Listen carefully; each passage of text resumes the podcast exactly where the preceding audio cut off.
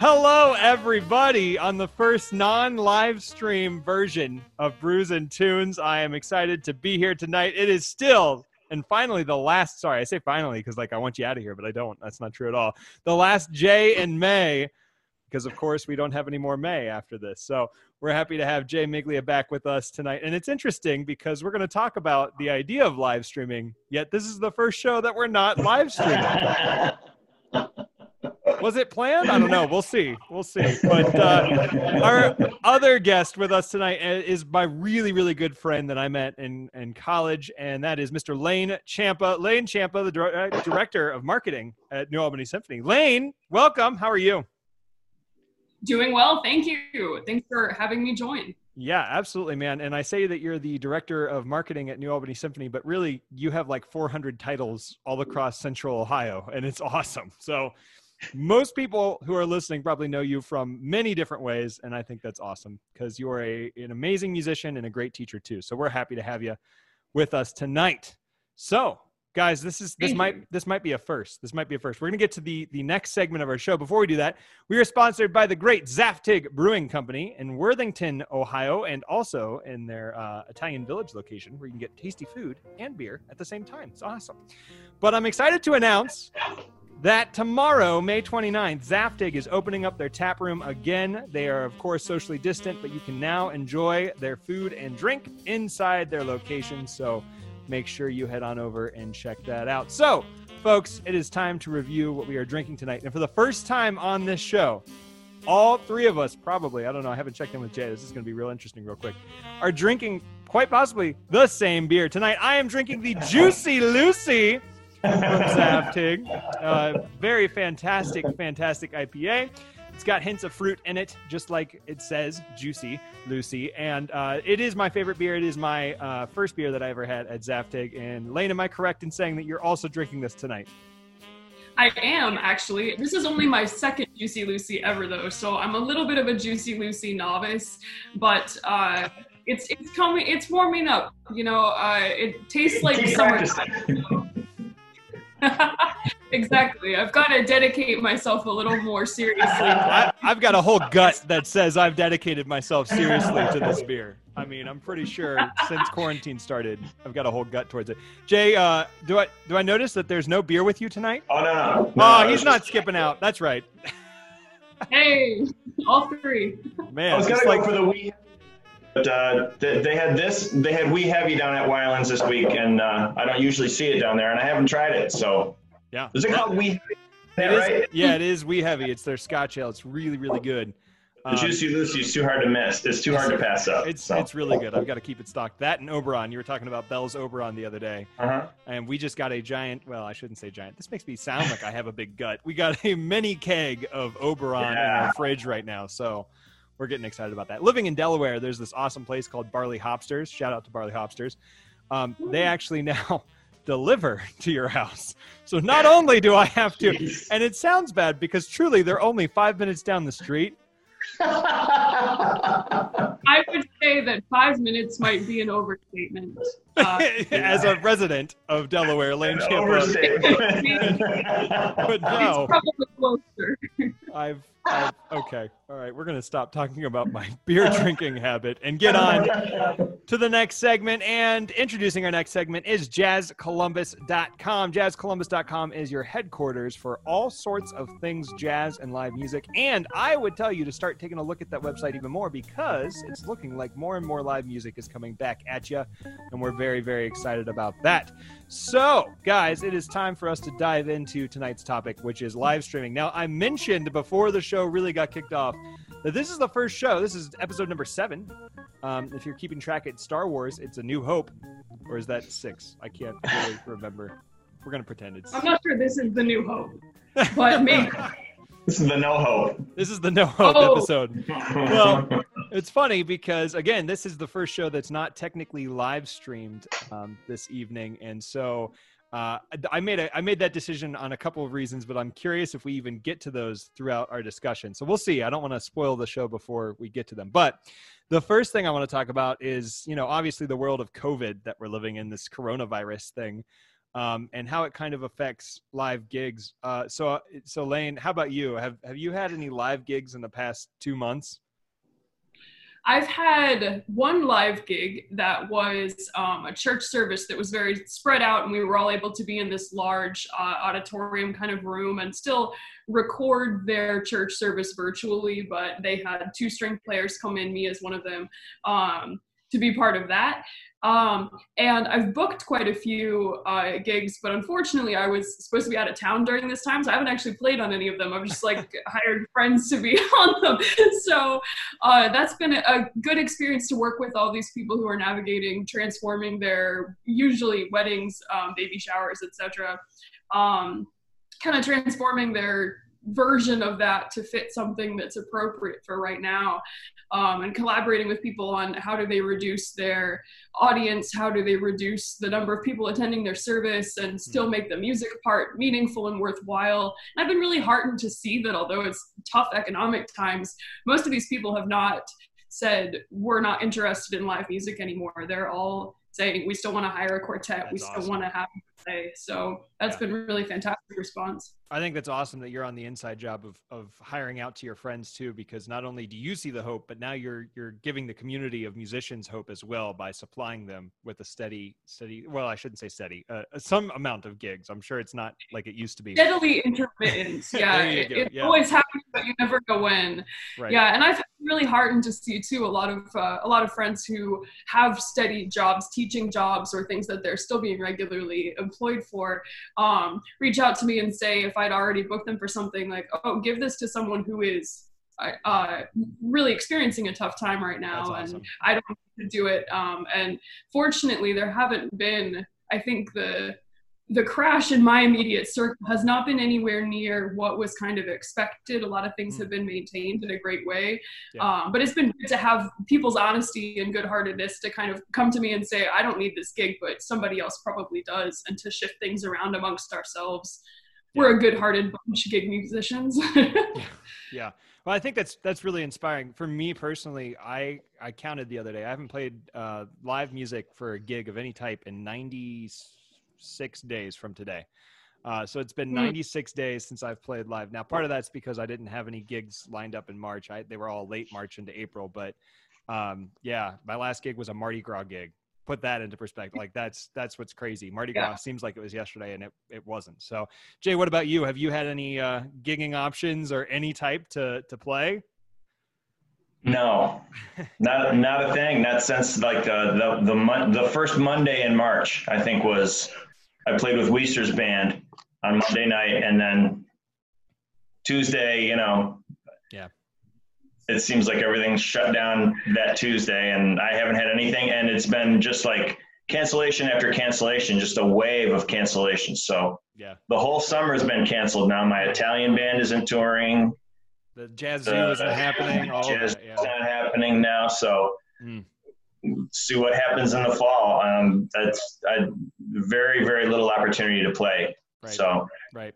Yeah, I, can relate. I was uh, the last time I played with people, not as a gig, but the last time I played with people was the the first week of March, and I was doing rehearsals for uh, Pit Orchestra at Hayes for Chicago. They were putting on Chicago, and I remember uh, Thursday I was driving um, to pick up reeds, nonetheless, because I was just this is the best part. I had just run out of soprano sax reeds, and I was like, "Oh, I'll buy a new box because I can use them." Because the one time I have to play soprano sax is for this show, and I never have to play it again. But I'll drop money for that. That's fine.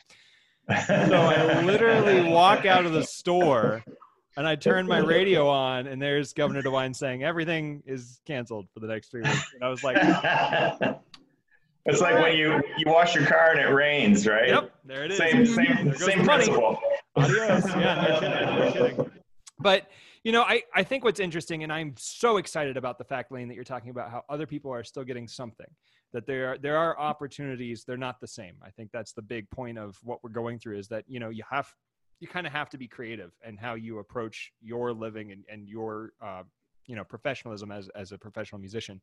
And so I I have seen so many cool things on the internet of people becoming incredibly creative like um, you know between the live streams between the uh, you know people i think the coolest one that i've seen so far is people collaborating on albums so they'll actually record their album part into you know GarageBand or whatever they have that's accessible, and then they'll export that to a sound engineer who will take like 30 of those and mix them down in their Mhm. own computer and then send that out. And I think that is insane that we live in a world where you can create Yeah.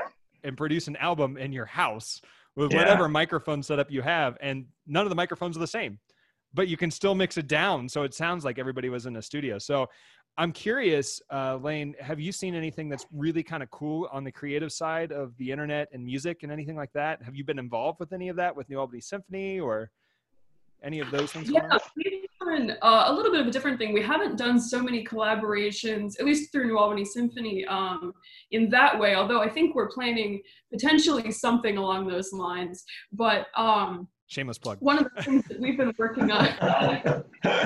Spoiler alert, if you were about to be surprised by the New Albany Symphony season.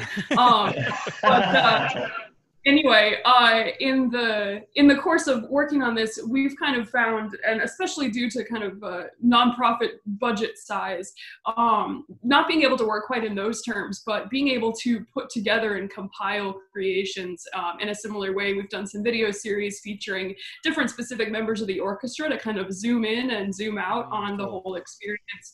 Um, and also do a little bit of a flashback. One of the series we did was called My Favorite NASO Concert. So I compiled a Oh, collection cool. of videos of members. People talked about their old memories, their favorite moments, um, and different guests that we've had. And it was a really fun thing to put together and get everyone's uh, input on. But I've seen a lot of great things, and some of the successful things, funny enough, uh, that are live performances in a way, but that were not originally intended as such, is uh, Met Opera.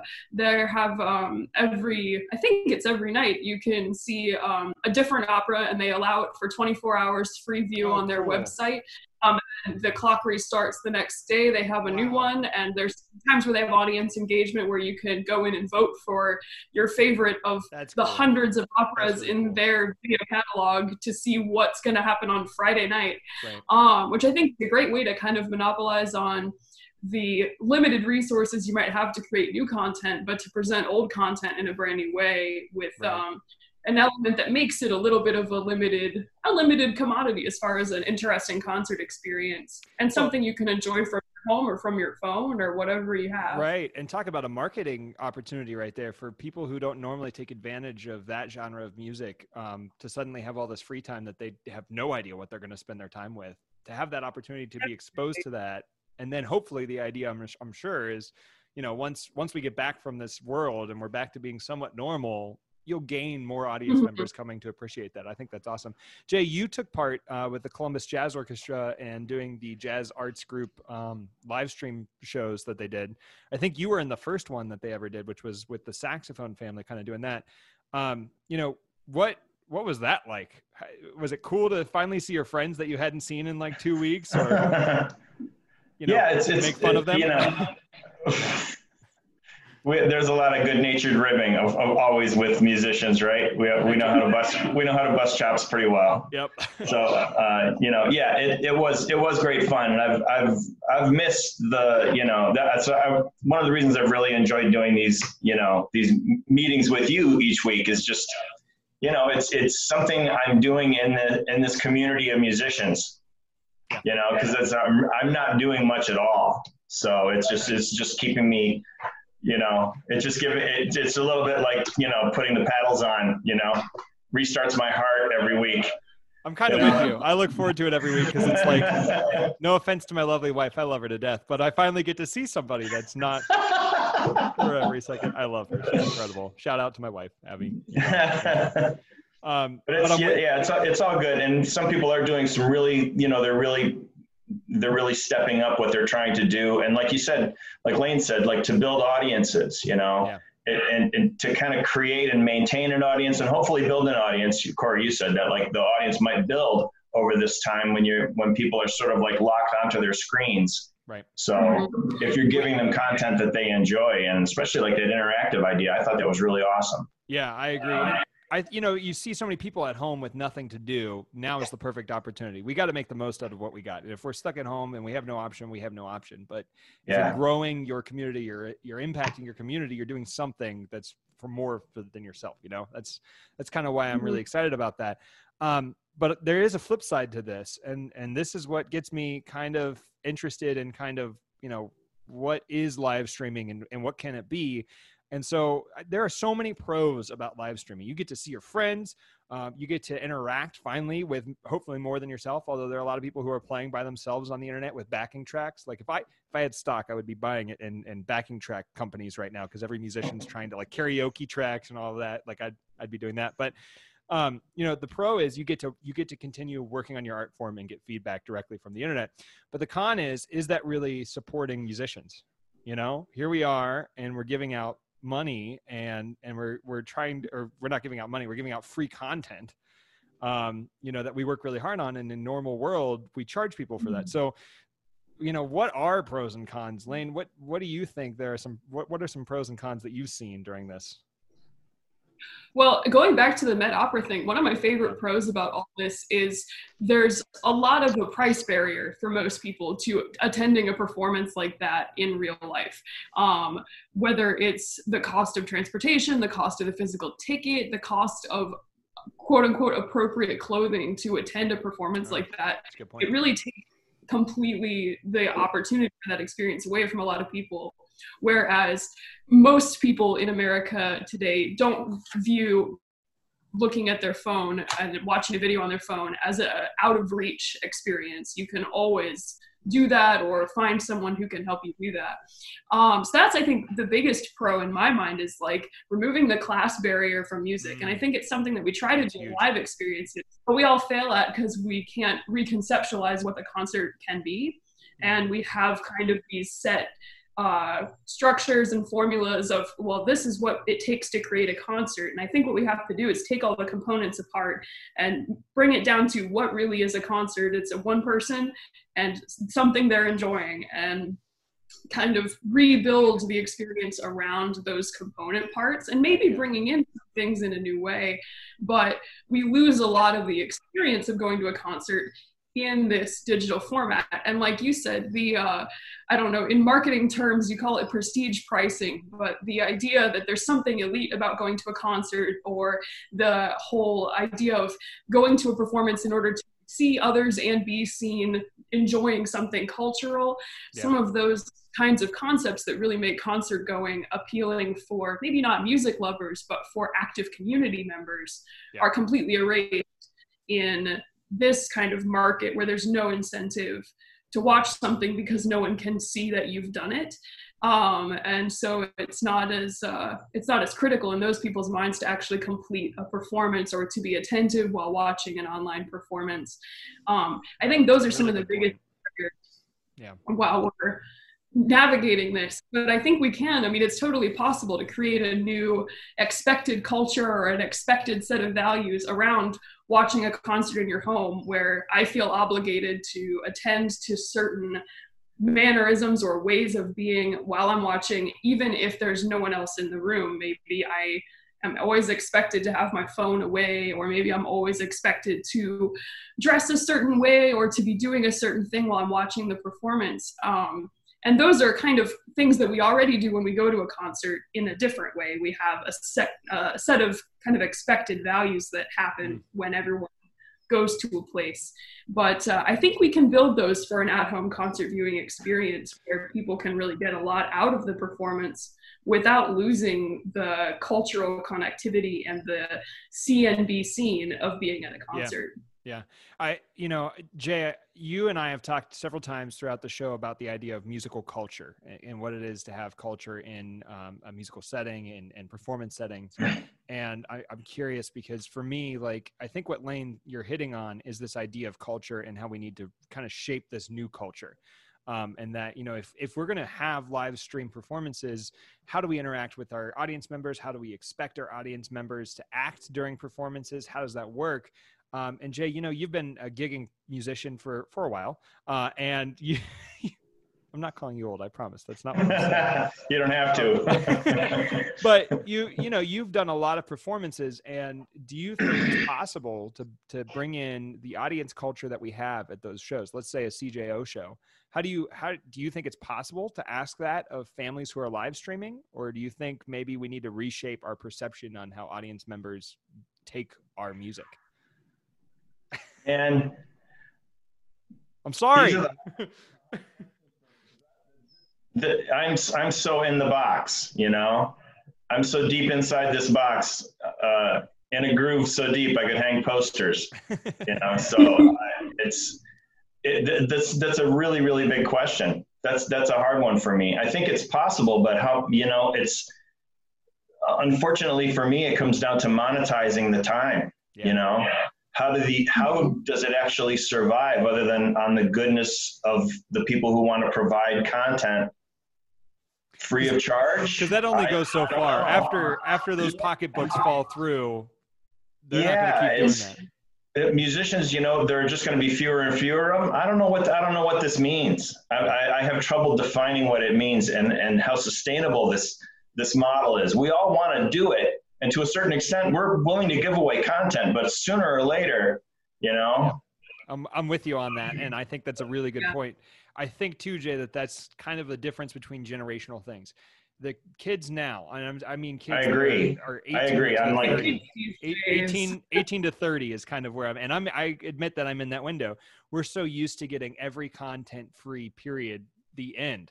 Go to youtube find the album you want. Go to spotify find the True. album you want for free. You don't need the physical thing. You know, you want a right. lead sheet and you don't want to write it out yourself. Type into Google whatever song it is, lead sheet PDF, and you've got it in two seconds. And so, how do we take that target area of those kids and make them appreciate what the concert is in their setting, in their world? Because the, yeah. the difference here is is that musicians for so long have been operating in a musician's world. I go to the concert hall, mm-hmm. I warm up, I perform for the audience members, they come to me. But now we have to change that so that we are the performers who, instead of thinking about just performing our performance, now we have to think about, okay, but how do I engage the person that I'm still trying to give this art form to? And that I mm-hmm. think is mm-hmm. the hardest part about all of the live streaming and everything. How do I change the way that I perform so that it is applicable to people who expect that same concert performance? Because I'm willing to bet that the people who are willing to shell out money to go to the concert hall to go and sit and listen to a performance are still interested if they have access to seeing your mm-hmm. performance mm-hmm. live it's the people who have not been used to that or that expect that uh, that we can get things that are, are just not going to care about a live performance and they're not going to treat it like a live performance um, Lane, right. I want to go back for a second. Something you said uh, was about, you know, kind of breaking down the barrier of uh, class and how mm-hmm. anybody can access a lot of this if you have the internet. And I it hits so close to home because for my students, a lot of them have, you know, a lot of them have not been to the Southern Theater. They have not seen the Columbus Jazz mm-hmm. Orchestra. They have not seen these things. Um, but I was able to in the in the months that I was teaching kids to send out links like crazy for kids to see and experience these things. And that's what I think is so cool about this is that you know, we don't have to pay for every kid to go to these things. These kids can get this experience regardless if they have the money to go and and, and go see what's going on. So I really am with you on a pro yeah. for that. I think that's a huge deal. I think that's undervalued in in our world as musicians is uh, the idea of getting our music to everybody regardless if they can afford to partake in it or not. Um, and that's mm-hmm. that's something that mm-hmm. music has to deal with anyways, whether it's live stream or not. So I, I'm with you on that um, you know, aside from the pros and cons of money, we didn't get into this yet, but quality of live streams. Have you guys, have either of you guys seen a live stream? And you can mention the show if you want to, um, that has not had the best audio or video quality. And you're immediately, what's your reaction, right? You're immediately you're like, okay, scroll on, don't care, moving on. Um, you know, is that a pro? Is that a con? Do we need to worry about the quality? Does it matter when we're performing? I don't know. I, Lane, what do you think? Well, I think the idea of quality is really tied into this idea of how do we encourage people to pay for something that they expect to get for free. Um, right now, I think the music industry as a whole has done a pretty poor job of setting the precedent that yeah, sure, you can just have this stuff that we need to charge a lot of money for. Yeah. Um, I think there's a time and a place. The Met Opera example I gave being a great time and place to say, these are old performances we've already completed. We will offer these in this way. Um, but they created a different limited resource. And I think that's what makes any concert experience or any product experience really desirable is that it's a limited, uh, a limited quantity of it. Um, whether it's due to money, you can't buy an infinite amount of Brahms symphony performances by the CSO. Um, you uh, also, in the same way, can't, according to the Met Opera structure, you can't watch Don Giovanni 12 times in the hours limited uh, amount of like that they give you to it. Um, I do think the quality, although not a problem across the board, because there is a performance for everyone. We obviously don't want to discourage anyone from creating and putting out their content in whatever format they feel is best. Right. Um, but it's a little bit of a, a, box of rocks. Right now, all the rocks are jumbled, but the more you shake it, the the larger rocks, the better quality rocks are gonna rise to the surface. I love it. um, so I think we're in the shaking period right now where everything's a little yeah. and um, as this situation evolves and as people start to fine tune what they're doing and how they're doing it and how much they're doing of it, yeah. um, we're going to start to see that quality become way more of a factor.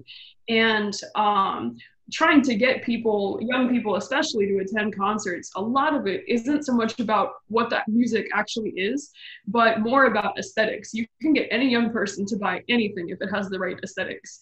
Um, That's the marketing director right there pulling it out. yeah, you have to make it look right, and people yeah. will buy it, or you can tell them that they will look right if they do it.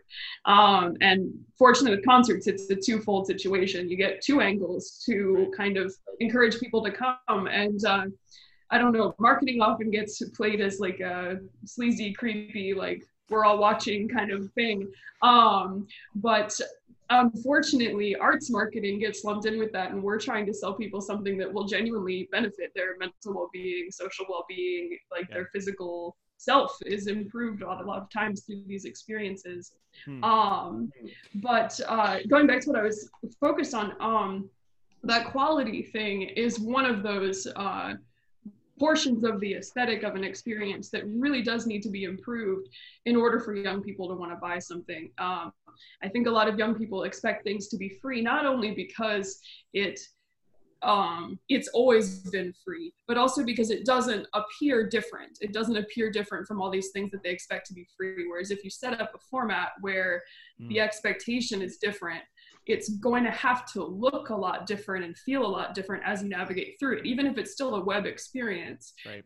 um, people aren't going to be interested in purchasing something if it appears the same as what they already have hmm. and that's something that pops up a lot of times i follow a lot of minimalism and minimalist lifestyle people on the internet and they they have an amazing ability to get people to purchase things that they also offer for free and a lot of it is this element of what might you be missing if you don't purchase the next portion of it and creating things that are either serial or that have a building effect where you mm. can learn so much from these four things and then you have to start purchasing more and it's really easy in that regard to kind of build people towards the idea of a paid experience. And if we translate that to an arts way, it definitely means that we can start with something that looks familiar and gradually work people towards something that maybe doesn't look as familiar, but once they cross that payment threshold or that time threshold or whatever the resource is, they get into an experience that feels wow. familiar, that they love, that they enjoy, and that becomes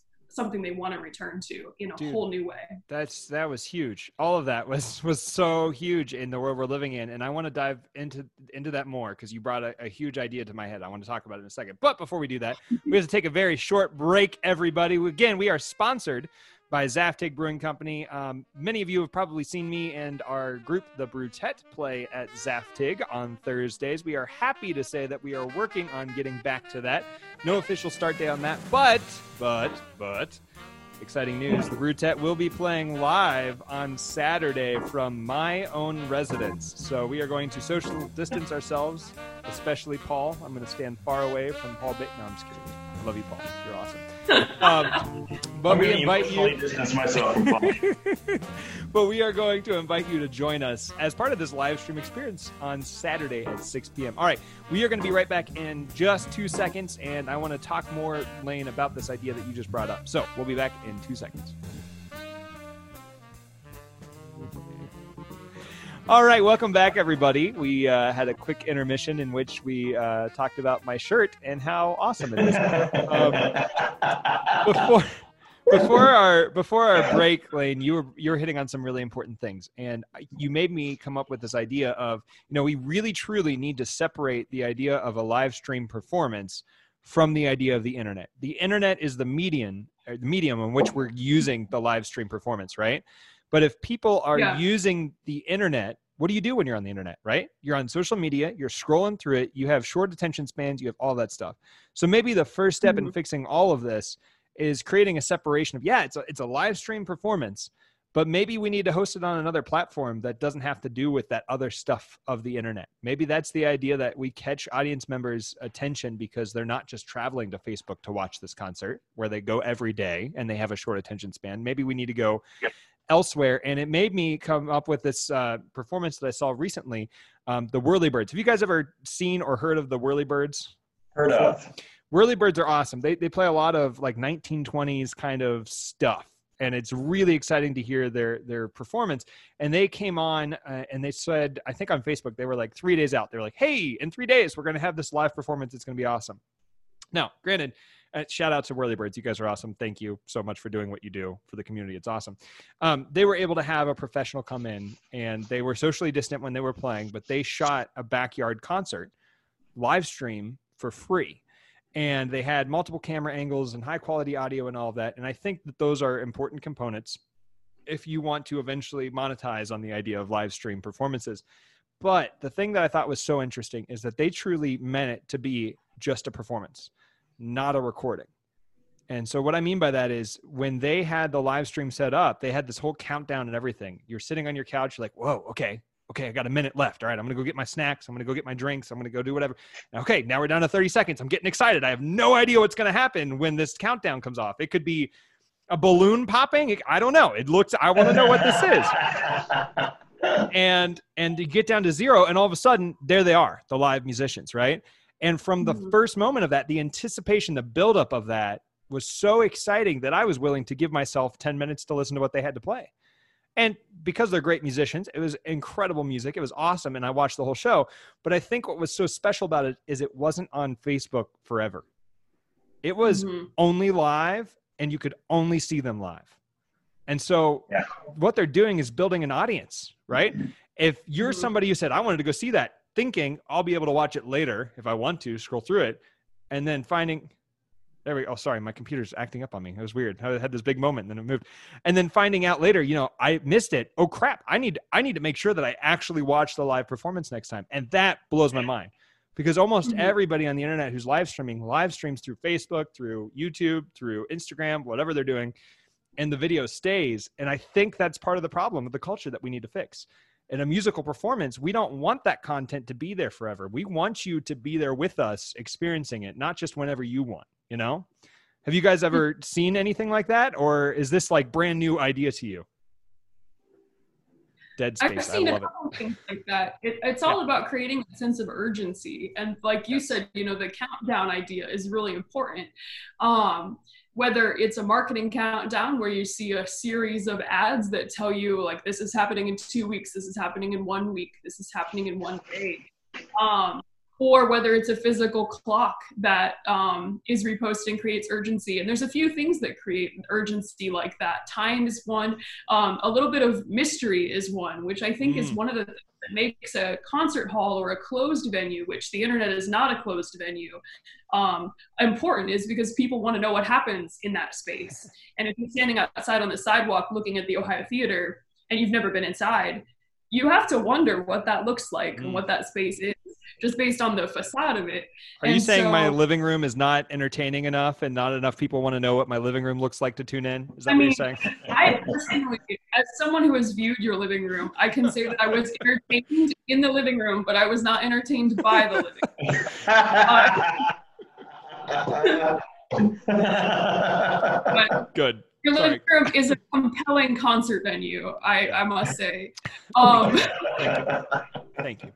But uh, yeah, that element of creating something that people have to get over, get past, get through, or like last a span of time in order to receive the thing, that's a form of payment as well. Mm. And that kind of mirrors your audience. What you were talking about with the internet being a free, wild open frontier of listening opportunities that makes everything have zero value is really important. I mean, it's the difference between um, purchasing a billboard and putting up a yard sign as to that is uh, so true. Wow.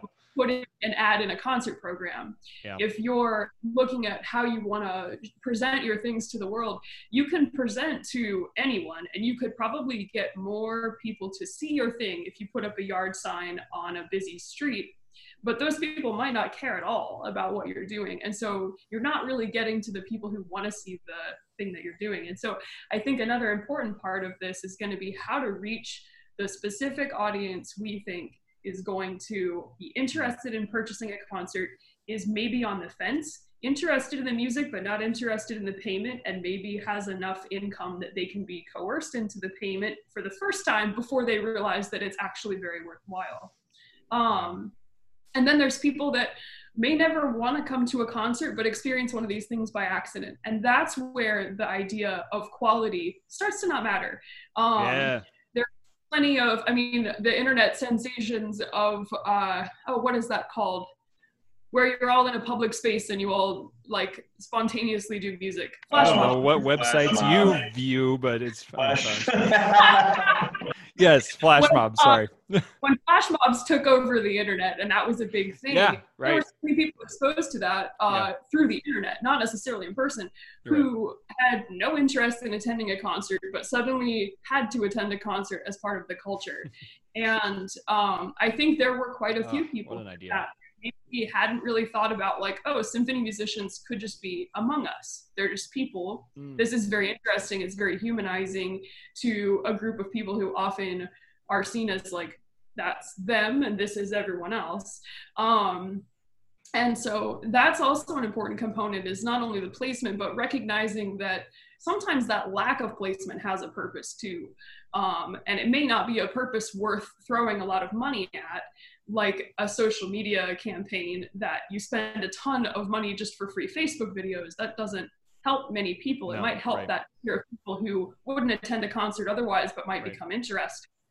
But what your main audience is going to want is an experience somewhere in between good quality, reasonable rate, or reasonable expectation of what resources they have to commit, whether it's time or anticipation or whatever the sacrifice is in order to see the thing. Hmm. Um, and uh, you you've been talking yeah you you've been talking about this idea of this the spontaneity of, of these performances is part of the mystery is what you're talking about the mystery of performances mm-hmm. that's what catches audience members um, and i don't know if either of you have seen this i, I was hip to it today because of uh, governor DeWine's press conference but there's a facebook page i think called quarantine events something or other like that I just um, saw that. Yeah. Yeah, with with a whole bunch of Columbus musicians who are friends together on this Facebook page creating music. And so, Lane, as you mm-hmm. were discussing this idea of the billboard and discussing the idea of the yard sign, you know, I love those those analogies, but I am curious in the internet world um, how we can relate to that.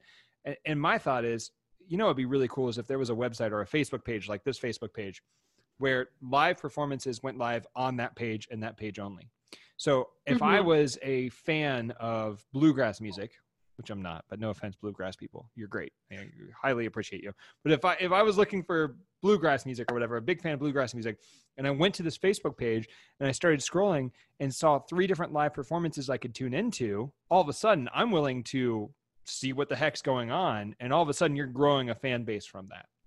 I, mm-hmm. I think that that is an insane idea of basically taking this idea of the billboard or the yard sign and turning it into the electronic version. You know, we all see advertising and things like that, but I will tell you nine times out of 10, when I'm on Facebook and I see that someone's going live, I'll tune in for 10 seconds. And in those 10 mm-hmm. se- you have 10 seconds to catch me. In those 10 seconds, if it's re- if it's great, I'm excited, I'm I'm sold. I'll watch it. If it's not great, I'll move on to the next thing. But that's the same idea of a yard sign. That's the same idea of a billboard you're giving that yeah. advertisement and and it's more than just a picture or just a facebook event that you say you're going to go to and then never go to because guess what everybody in the real world when you created facebook events what they do Every last one of them said interested and then never showed up to your gig. Sure. Yeah. And that's how it is. And, and we're living that same world now virtually. So how do we fix that? And I, I think that's important. So, you know, obviously our, our whole topic tonight is on live streams and, you know, are they successful? Are they not successful? And, and ultimately what can we do to change that? Jay, I want to come to you and I want to ask you, you know, what, what do you think? What, what's the biggest thing out of everything we've talked about tonight? What's the biggest thing that you think needs to happen in order to change this live stream performance perspective? Well, uh, I'm, I'm not, a, I'm not, a, I'm not completely down in the dumps. You know, I'm, I'm not a, I'm not a like the world is over guy. Right, right. Um, I know eventually we're going to get like the wheels are going to be back on the road and we're going to be okay. We're going to be, uh, you know, and it does look like that's going to be sooner rather than later. But I'm just talking about in this I hope so. I, yeah, you and me both. but, but, but, but, but yeah, it's, so I just, but, but to me, you're, you asked me like what my bottom line is. It's, can a person who's not grant funded monetize their time, monetize their gift? That's that's the thing to me because mo- m- most of the people I know are not necessarily funded by a, a, an organization that's got you know like that are getting people are not getting paid if they're not performing right. They're not salaried musicians.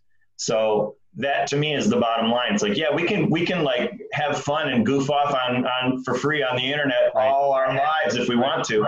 But if you want to do the, if you want to be a serious musician you have to figure out a way. And i really like that i really like your idea of like having like a hub Korey that Yeah. maybe that's there's some kind of you made me think of ArtistShare. Yeah. that um, that's kind of like ArtistShare was there before kickstarter and indiegogo and stuff like that. And ArtistShare is a magnificent product Yeah. for people. And um it, it- and it's it's sort of like there are like levels of membership on there. And this goes into what lane was saying too. You know there's an anticipatory an anticipation you know like oh wow bob brookmeyer god rest his soul. Hmm. bob brookmeyer is writing a new he's he, he's writing a new album. You can get in on a $25 level and when it's done you'll get a recording. Yeah. Um, you could get in and, and it, all in, in, in between the time like in three months while you pay the money and then for the next three months you can like go out there and bob's like tossing you little emails and stuff like that you know yeah. little videos and stuff uh, for uh, you know $75 you can have you can get like a pr- uh, like you can get a private screening of the actual like event of them like recording recording session day Yeah. For $150 you get an autographed score plus you get that video thing plus you get a mug or a tote bag. I don't know. So it's like so there's like levels levels of membership all the way up to like bob will give you composition lessons. And so it's like so there's a, there's something that you pay for you know? And something that and, and it's like and maybe you'll only maybe the first time you just get in at that low level but once you see like the value of the other things that you can get you're going to get deeper with it you know yeah. so that, that's that's something that we're all going to have to think about is just like how to um, you know how to how to make it all how to make it all pay i guess is the way and it has to be engaging like you were saying like i'll watch anything for 10 seconds Right. you know but you know but th- if it's not engaging me I'm, I'm off of it i'm just like every other kid Well, I think that has to do with expectations of the audience members too, right? You know, if Okay. if you're expecting an artist to be entertaining, then then yeah, the artist should be entertaining. So if our job, if we're if we're truly depending on making a living right now in this world that we're doing this with, we need to understand what the audience expectations are, right? Should True. I perform at my top? Should I should I hit live stream when I know I'm not ready to play that piece? Just because I want to play that piece? Maybe that's not okay. Maybe I need to say, okay, I need to keep working because I need to treat this more serious because the audience is expecting that from me. Um, and I, Yeah. do- I think that goes back to culture, but I love the idea of having that central hub and, and talking about different levels. I'll never forget. I bought Zach Jones's uh, album that came out uh, about a year ago. Um, it's an amazing album. If you're listening and you haven't listened to Zach's uh, original music, it's incredible. The whole story behind it was great. But I was a sucker. I subscribed because the entry level was if you subscribed, you get the album on a CD. But I was like, no, no, I want to go above that. So I got the vinyl. But when you purchase the vinyl, you also get a bunch of cat selfies with Zach. And I'm telling you, I was sold. I was like, I'm going to be mailed physically in the mail photos of Zach Jones, who's a good friend of mine, taking Yeah, so- pictures with his cat Are you kidding me? I absolutely take my money. I don't care about it. Take my money. Um, and, and that's the creative side of this that we need to tap more into. We need to be more creative because what you're doing is you're not only learning about the artist's music, you're learning about the artist as a person. And I think Yeah, that's the really cool part of this opportunity is it allows for more audience participation in performances and you get to know the performer more intimately than you did when they're on a stage and you're further away. I think that that, Mhm. that is a pro. Um, and, and you're making me getting really excited about this, Jay. I, I'm getting really excited about some of these ideas and collaborating on these. Now, Lane, uh, what about you? What do you think the bottom line is for this to be successful moving forward, or something that you think we might need to change for live streams? Where are you at with that? Well, I kind of am in the same, uh, in a lot of ways, the same mind as Jay about uh, how, the necessity of separating a good live stream of a performance from general social media traffic. Um, social media, of course, is a great place to stick up your um, your promotional material regarding a live stream, but it's not the best place to host a live stream because, like you said, an artist has 10 seconds to make an impression. It's your elevator pitch, and you apparently during a live stream have to be making that elevator pitch the entire performance. Absolutely. Because Also, you can't you can't get up and, and walk out in a concert hall. You can get up whenever you want on your couch. yeah. That's so true. Yeah. And the difference, yeah, we were kind of talking about this the other the other night, but uh, it's easy to be distracted at home too when you're watching a performance. Um, or when you're watching, let's say you're watching a movie, if you didn't have to pay for that movie, or if it's on Netflix, which seems free in this day and age to a lot of us, um, or maybe is, um, are like maybe half of a movie you really wanted to watch. You're looking at your phone, you go to the bathroom, So you true. check on whatever like things that need to be done around the house. Um, you probably miss 45% of the movie um, because you didn't have to pay for it. Whereas if you're in a movie theater, the culture is you sit down, you shut up, you put your phone away, and you enjoy the experience Heck yeah. and um, it's all expected everybody's doing it together um, and so i think we kind of have to in the hub way uh, find first of all better platforms where free hosting websites things like um, like wix and um, WordPress and all these things need to have better tools for people to be able to host live experiences from their site.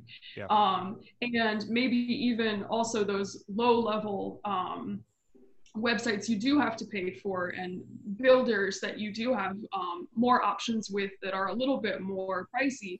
Um, but nobody really has a great model for that of how do I host a live video on my website? Um, it's not really a thing right now that functions very well. And it's certainly not something that is easy to monetize, easy to set up. Yeah. Um, it's not very user friendly to the average person who just found out this might become a necessity.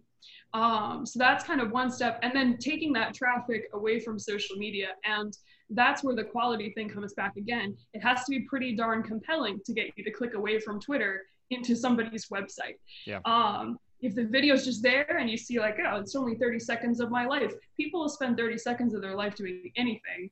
But what we have to sell is that first 30 seconds and then make that 30 seconds on the site and experience and not just the video, but the whole experience of being on the site aesthetically and emotionally so enjoyable Yeah. that you spend 25 minutes there. Um, or maybe you discover different parts of the site that lead you to purchase more Ah. from that. Yeah. Then you can monetize from that. You're you're talking about these points that are so important for for musicians and i think you know the community that we have we're lucky because the the venues the people we see the people we interact with we're, we truly have embraced we're all in this together and people are networking in ways they haven't networked before um, but i couldn't help eh, but uh, freak out a little bit in my head many just for a second um, because what you're talking about having this this easier access to this website all of this maybe we missed the biggest part which is what device are you watching this concert on? Right? Like if i'm Mhm. watching on a laptop or my phone i'm easily going to get distracted. But if it's on my television i'm more entertained. And that's what i i mean that's what i did with the Whirlybirds and maybe that's why it was more entertaining to me is it felt like a true concert that i was watching live. So what Hmm. you just told me lane is if we could get in contact with local cable stations like nbc you know 10 tv all of that and create a concert night in Columbus where for two hours the live performance are these groups. Obviously, you'd have to audition for it and do whatever, but for the foreseeable future, what a great venue! Almost everybody's got a television in their house, regardless if if you know you're wherever you're living. Almost everybody's got a tell, except for you, Lane. I know, I love you, Lane. You're wonderful. Yeah, I was gonna say I don't have internet. But but but you're, you're incredible. But almost everybody's got that, and everybody's got maybe the basic television package that gives you the same four or five channels.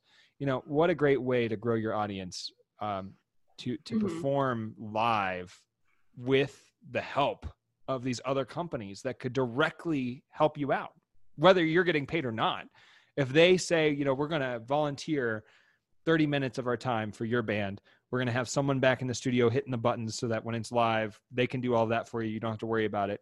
And you know, it it doesn't mean that you have to have high quality professional equipment either. Mhm. Um, if you have an entertain, you know, obviously you'd have to pre-record or whatnot and send it in so that they can pick who they're going to have play. But I mean, what better way to interact with your community than to see all of the live musicians on a platform that almost everybody has? I think that's important. I think that if we are going to be successful in this live stream world, what device we watch or view our stuff on, it has to be important. Um, and we have to make that conscious decision.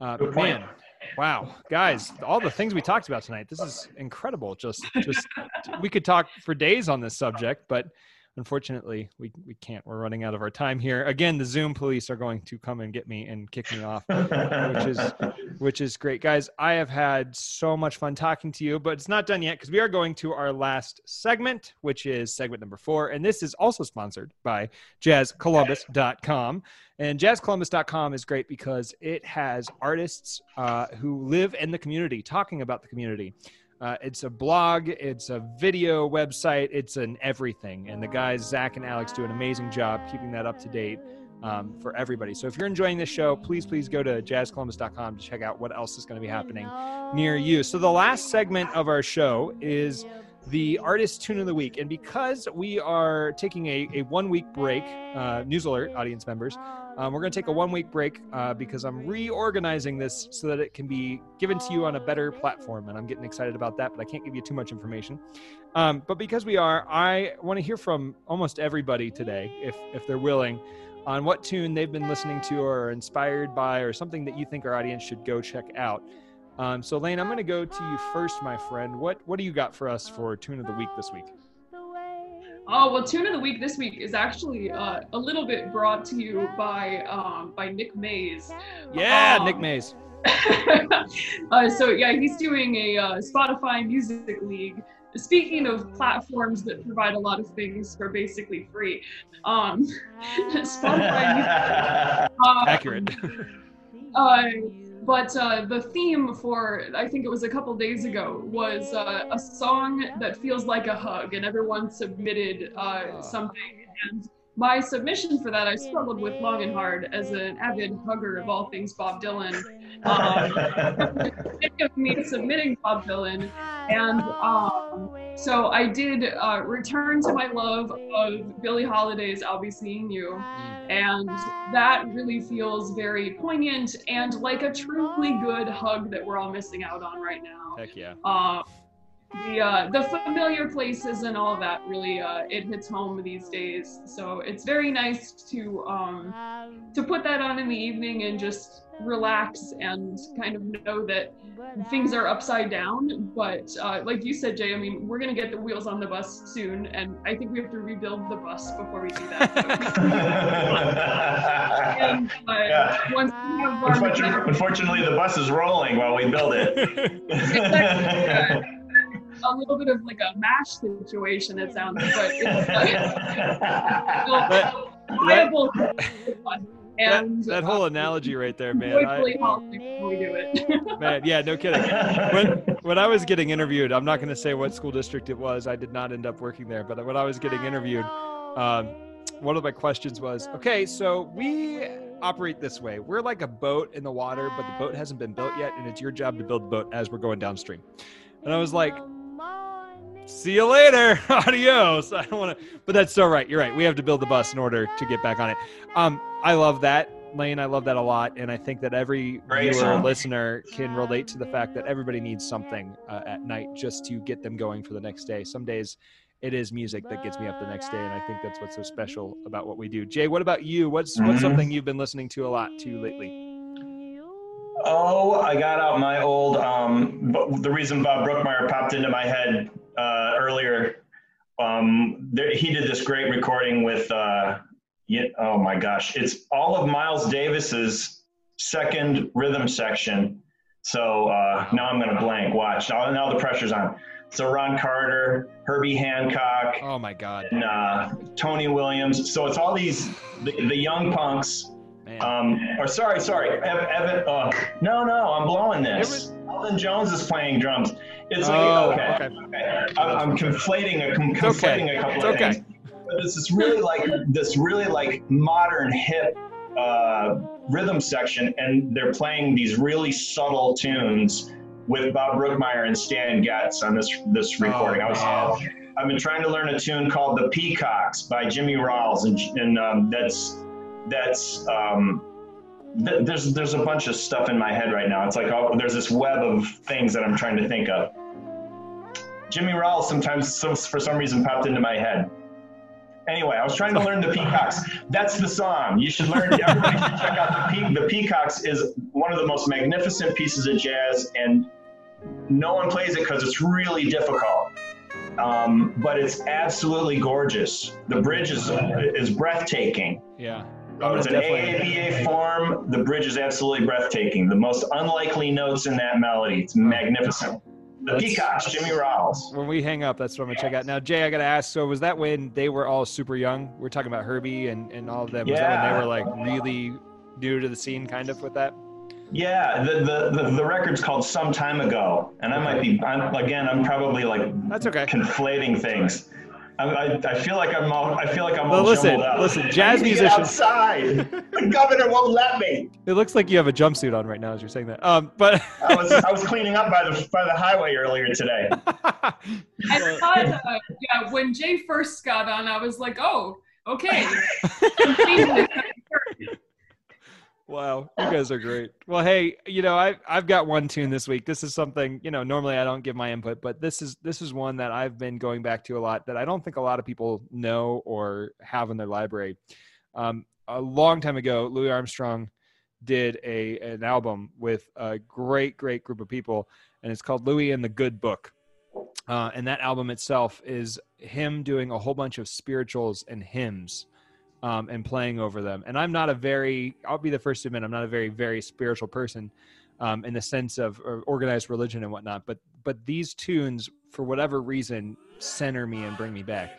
Um, and so the one for me is is Go Down Moses, and and it is just like the traditional church sense, but it's Louis Armstrong leading this group doing it, and it's like it's an it's an hour and a half of church that you're sitting in, that is just like blowing your mind.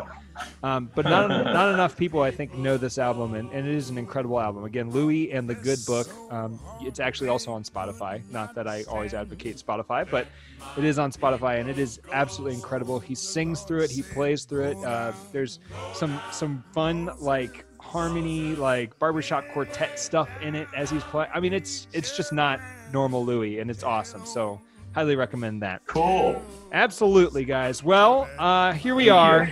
In the final segment of our show with Jay and Lane. Today's show again, all about the yep, yep. There's the Zoom police. Ten minutes, I knew it. Um, but this show is all about live streaming. Ironically, we didn't live stream this, uh, but it will be available on our Facebook and also on all podcasting platforms. Um, we are so so excited, and I say we, I mean the Brutet, um, my friends of mine, Dean, uh, Paul and Will. We can't wait to get back to playing for you. We are going to be playing for you Saturday at my residence. You are not allowed to be on residence. There is somebody with a taser. I will not say who it is, but if you are not, if you don't have your credentials, you're out. So that's how it works. I'm just saying. Um, but we are excited to perform for you. That'll be on Saturday, um, May. What is that? May 30th? Is that right? Am I doing right with my? I think so. I think, I think that's right. Yeah. Um, amazing things too that you'll find on the internet. Jazz Arts Groups does an amazing job. Uh, we actually interrupted Zach Compston's show tonight. Well, we couldn't watch all of it because we were doing this during that. But Zach Compston interviewed Vaughn Wiester, and I personally am going to go back and check that entire interview out because talk about legends in Columbus. Von is is the legend, and so highly recommend checking out all of their live stream videos that they have. Now they're starting to do live performances. I know last week it was with uh, Byron and Bobby. They did a live performance, and that was sweet. Just seeing people in the same room playing again, together just means, I think, that much to all of us. So definitely check yeah. them out uh, you know, check for everybody. Um, you know, Natalie's is starting to host people as well. Nat- there are a bunch of venues that are starting to host bands, whether they're live back at their place or they're online. Fabulous. So there, there's a lot of good things looking up for us. We just got to be safe and be careful. So, ladies and gentlemen, like I said, I'm going to take a, a week off because I'm done with school. And like the song goes, school's out for summer and possibly for fall. Who knows? Um, and we will try. we will try our best to reorganize our show a little bit. Um, you're still going to be able to get the same content and the same ideas, but it should be a little easier for you to access them. Jay, thank you so incredibly much for being here with us for the entire month of May and letting me pick My your brain. My pleasure. Thank you. We are we are for sure going to have you back every now and then to to pick your brain some more. And Lane, thank you so incredibly much for joining us. I think your show was so important. I think a lot of people will take what you had to say, what we all had to discuss, and uh, it, will encourage a lot of people. So thank you, Lane, for being yeah, with Lane. us this evening. Thank you. Absolutely, Lane. All right, folks. As always, do me a huge favor. Make sure that you stay totally sane in your house and don't go crazy. Have an amazing week. See ya later.